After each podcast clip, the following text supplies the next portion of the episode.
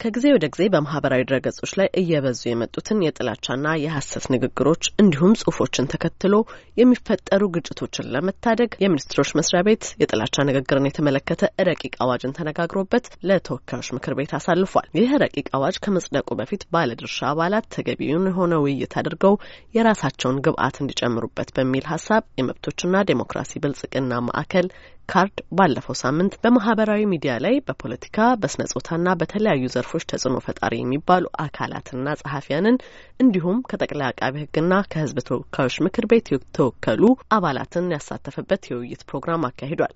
አቶ በፍቃዱ ኃይሉ በካርድ የስራ አስፈጻሚ ዳይሬክተር ናቸው። አንዳንድ ጊዜ ተቃውሞን ከጥላቻ ንግግር ጋር የሚያመሳስሉት ሰዎች አሉ፣ ግን እሱ ስህተት ነው።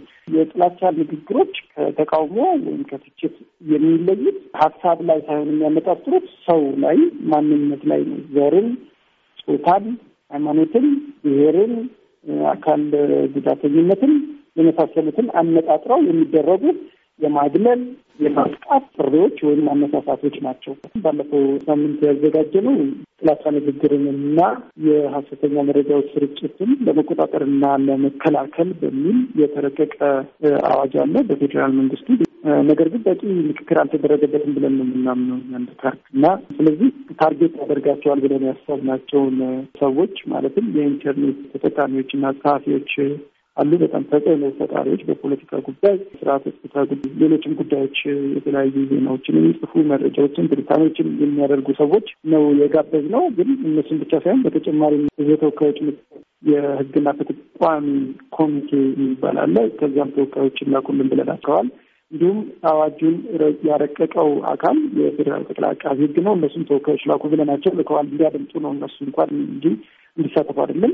እዛ ከዚህ በተጨማሪ expert ጋብዘን ገደብ የሚደረገው ሀሳብን መግለጽ ነጻነት ነው፣ በምን አግባብ ነው የሚለውን አስረድተዋል። በአጠቃላይ ግን ከተሳታፊዎቹ የነበረው ስሜት አዋጁ በጥርጣሬ መመልከት ነው፣ judiciary ዝግጁ አይደለም፣ ከእንደገና አንቀጾቹም አጠራጣሪ ናቸው። ለምሳሌ ያክል በፊት የመጀመሪያው ረቂቅ ላይ የነበረው ለምሳሌ ማነሳሳት መኖር አለበት ካለ ነው የጥላቻ ንግግር የሚባለው እንጂ incitement ከሌለው ስለጠላ ብቻ የጥላቻ ንግግር አደገኛ ሆኖ ያስቀጣል ነበር። አሁን ግን ማነሳሳት በሚል encouragement በራሱ ራሱ crime ሆኖ ያስቀጣል።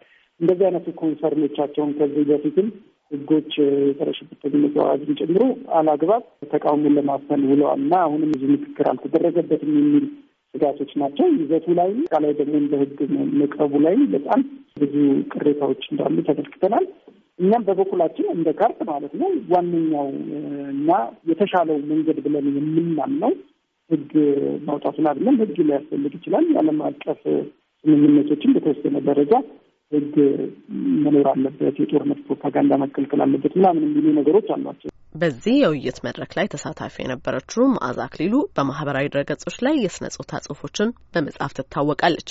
ረቂቁ ከመጽደቁ በፊት ይህን መሰል ውይይት መደረጉ አስፈላጊ እንደሆነና በመድረኩ ላይ በመገኘቷ ከረቂቁ ጋር ተያይዞ ያላትን ጥያቄዎችና ስጋቶች ማጋራት እንዳስቻላት ትናገራለች። invite ሲያደርጉኝ መጀመሪያ በጣም ነበር ደስ ያለኝ ከዚህ በፊት በተለምዶ አዋጆች ሲደረጉ የሚመለከታቸው አካል ሳያወሩ ብቻ ህግ አውጪዎች የሚባሉት ላይ ይደረግና even በምን እንደምንቀጣ ወይም ደግሞ ምን መከላከያ እንዳለን ሳናቅ ገባበት ችግር ነበር ከዚህ በፊት እና እዛ ቦታ ላይ እንደዚህ አይነት ዞሮ የእኛም ራሳችን እንጽፋለን እና ምንም ተከላክለን መጻፍ አለብን፣ እንዴት መጻፍ አለብን፣ መብቶቻችን ምንድን ናቸው፣ ግዴታዎቻችን ምንድን ናቸው፣ ምንስ avoid ማድረግ አለብን የሚሉ ነገሮች ለማወቅ invite ሲያደርግ በጣም ነበር ደስ ያለ። አዋጁ በእርግጥም ጥሩ አዋጅ ነው፣ ብዙ ነገሮችን አካቷል። ምክንያቱም የጥላቻ ንግግር ሁላችንም affect እያደረገን ያለው እኔም ካሰብሽው እንደ ሴትም በጾታው በኩል ጥላቻ የጥላቻ ንግግሮች የተሳሳተ መረጃዎች ይመጣሉ፣ በብሔር ይመጣሉ፣ በእድሜ ይመጣሉ። በብዙ ነገር affected ስለምንሆን በተለይ ደግሞ እኛ ጸሐፊዎች ደግሞ ምንጽፈው ጽሁፍ ዞሮ ዞሮ የሚያነብልን ሰው ያለ ያ ማለት ጽሁፋችን ከኛ አልፎ የሌላ ሰው mindset የማድረግ እንትን አለው እና የኔ እንኳን more ጥያቄ እዛ ላይ አሁን አዋጁ ይሄን ይሄን ካረጋችሁ ይሄ ይሄ ይከለክላችኋል ብሎ እንደተነገረን ሁላ ግን ደግሞ ለመጻፍ መብቶቻችን ምንድን ናቸው? ምን ድረስ መጻፍ እችላለሁ? ፍጽፍ ምን ብዬ መከላከያ ማቅረብ እችላለሁ? ጠቅላይ አቃቤ ሕግ ከፓርላማም የተወከሉ አካላት ነበሩ እዛ more ጠቅላይ አቃቤ ሕግ ይህኛው የኛን ጥያቄ በተለይ ጥያቄ ጽፎት ነበር እና በዛ መልኩ ከዚህ በፊት ከሌሎች ከኛ ውጭ ይሁን ከሌሎች ሀገራት ጋር በዚህ አዋጅ ሲናገር እሱንም ማካተት እንዳለባቸው እንዳወቁ ኖት እንደወሰዱ ነግራኛለች። ያን መልስ ሰጣኛል ከጠቅላይ አካባቢ ስ የተወከለ ዮናታን ተስፋዬ የፖለቲካ ፓርቲዎች ታዛቢ ሆነው ይሰራል። በውይይቱ ላይ በመሳተፉ ረቂቅ አዋጁ የትርጓሜ ክፍተቶች እንዳሉበት ለማስተዋል እንደረዳው ይናገራል። ጥላቻ እና የሐሰት ንግግር አዋጁ ይሄ ረቂቅ እንግዲህ ተብሎ የተወያየንበት ነገር ነበር።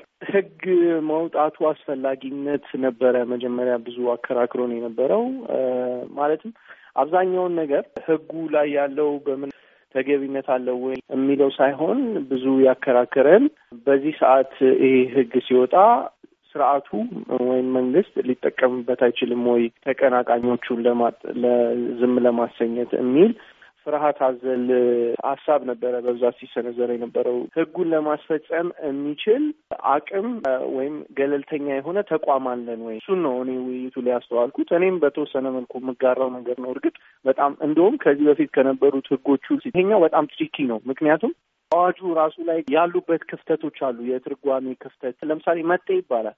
መጤ in academic context ከሆነ ቦታ ፈልሶ የመጣ እንደዚህ በሚል ሊቀመጥ ይችላል። ነገር ግን አንዳንድ context ውስጥ ደግሞ ለመለየት በህዝቡ መካከል የ segregation አይነት ነገር ለመፍጠር የሚጠቀሙበት ኃይሎች አሉ። so ይሄ ነጻና ገለልተኛ የሆነ ተቋማት ከሌለ ይሄ ጥላቻ ነው ሐሰተኛ ነው ተብሎ በሚበየንበት ጊዜ በጣም የጠበበ ፍቺ ነው ሊኖረው የሚገባው እንጂ ለትርጓሜ ክፍት አድርጎ ስርዓቱ የሚቃወሙትን ኃይሎች ለማጥቃት እንዲጠቀሙበት መተው የለብንም የሚል ጀነራል የሆነ consensus ነበረ። አቶ በፍቃዱ የጥላቻን ንግግር ለመከላከል እንዲሁም ሀሰተኛ መረጃዎችን ለመቆጣጠር ሶስት መሰረታዊ ነገሮች እንዳሉ ይናገራል። ሶስት ዋና መፍትሄዎች ናቸው ያሉት ብለን ነው የምናስበው። የመጀመሪያው fact checking ነው። ሀቆችን ማረጋገጥ ነው። በተለይ በጋዜጠኞች ሊሰራ የሚችል ነው። የኢትዮጵያ መንግስትም በጣም ከፍተኛ ተዳራሽነት ያለው የክልልና የፌዴራል መንግስቱ ሚዲያዎች አሉ፣ በተለያዩ ቋንቋ የሚሰራጩ እና እነሱን ተጠቅሞ fact checking ሊሰራ ይችላል ብለን እናስባለን። ሁለተኛው ደግሞ media literacy ነው። የሀሰተኛ መረጃዎችን በቀላሉ መረዳት የሚችሉበትን skill እንዲያዳብሩ ብዙ ዘመቻዎችን እና የማንቃት ግንዛቤ ማስጨበጥ ስራዎች መሰራት አለበት። ይሄ በ civil society ዎችን በመንግስት ነው የሚሰራ ነው። ሶስተኛው ደግሞ የመንግስት ግልጽነት ነው። በአብዛኛው መረጃዎች በዜጎች ዘንድ የሚታመኑት መንግስት ግልጽ ስላልሆነና የመረጃ ስለማይሰጥ ነው። እነዚህም በማድረግ ነው ይቀርባል ብለን የምናምነው። ሲያጠቃልሉም የመንግስት ባለስልጣናት በዚህ የጥላቻ ንግግር ዙሪያ እኩል ኃላፊነት መውሰድ እንዳለባቸውና መጪው ምርጫ ከመሆኑ አንጻር እንዲህ አይነት ውይይቶች በመላው አገሪቱ መዘጋጀት እንዳለባቸው አሳስበዋል። ለአሜሪካ ድምጽ ሬዲዮ ኤደን ገረመው፣ ዋሽንግተን ዲሲ